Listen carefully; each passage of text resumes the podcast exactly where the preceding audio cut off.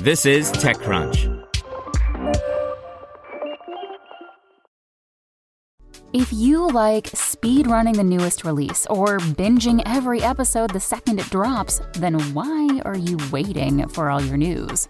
Check out IGN's updated games and entertainment news podcast. We're dropping new episodes in your feed all day to keep you up to date the minute there's a new announcement. Find IGN Games and Entertainment News wherever you listen.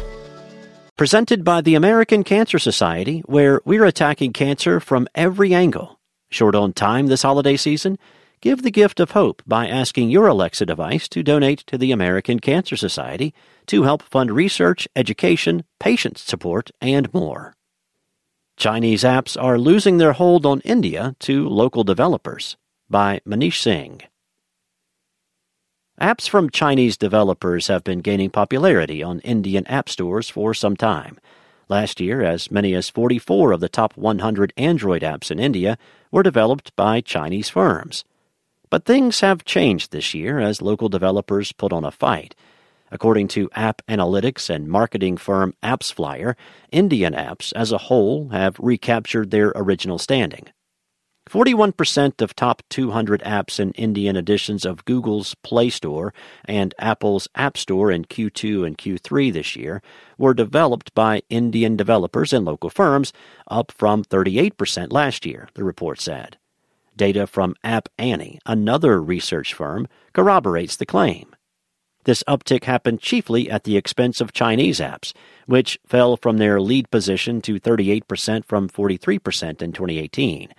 Although Chinese and Indian apps make up almost four fifths, or 79% of the list, the report said.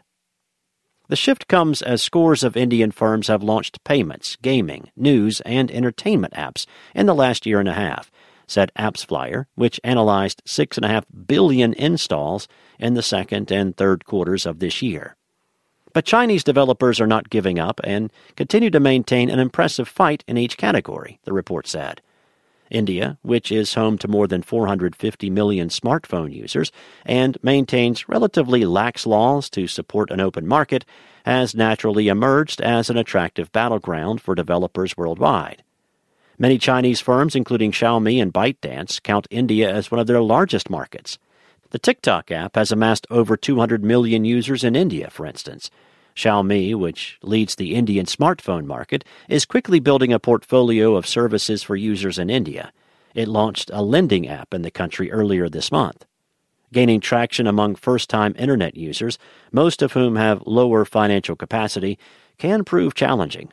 Those developing travel apps had to spend about 170 Indian rupees, or $2.40 for each install, for instance. Food and drink apps makers spent 138 Indian rupees, or about $1.90 per install, during the aforementioned period, while games cost 13.5 Indian rupees. Despite the marketing spends, retention rate for these apps was 23.4% on day one, a figure that plummeted to 2.6% by the end of the month. This is still an improvement over retention rates of 22.8% on day one and 2.3% on day 30 last year. Want to learn how you can make smarter decisions with your money? Well, I've got the podcast for you. I'm Sean Pyles, and I host NerdWallet's Smart Money Podcast. Our show features our team of nerds, personal finance experts in credit cards, banking, investing, and more – and they'll help you make the most of your money while cutting through the clutter and misinformation in today's world of personal finance. You'll get clarity on strategies to help you build your wealth, invest wisely, shop for financial products, and plan for major life events. Listen to NerdWallet's Smart Money Podcast wherever you get your podcasts.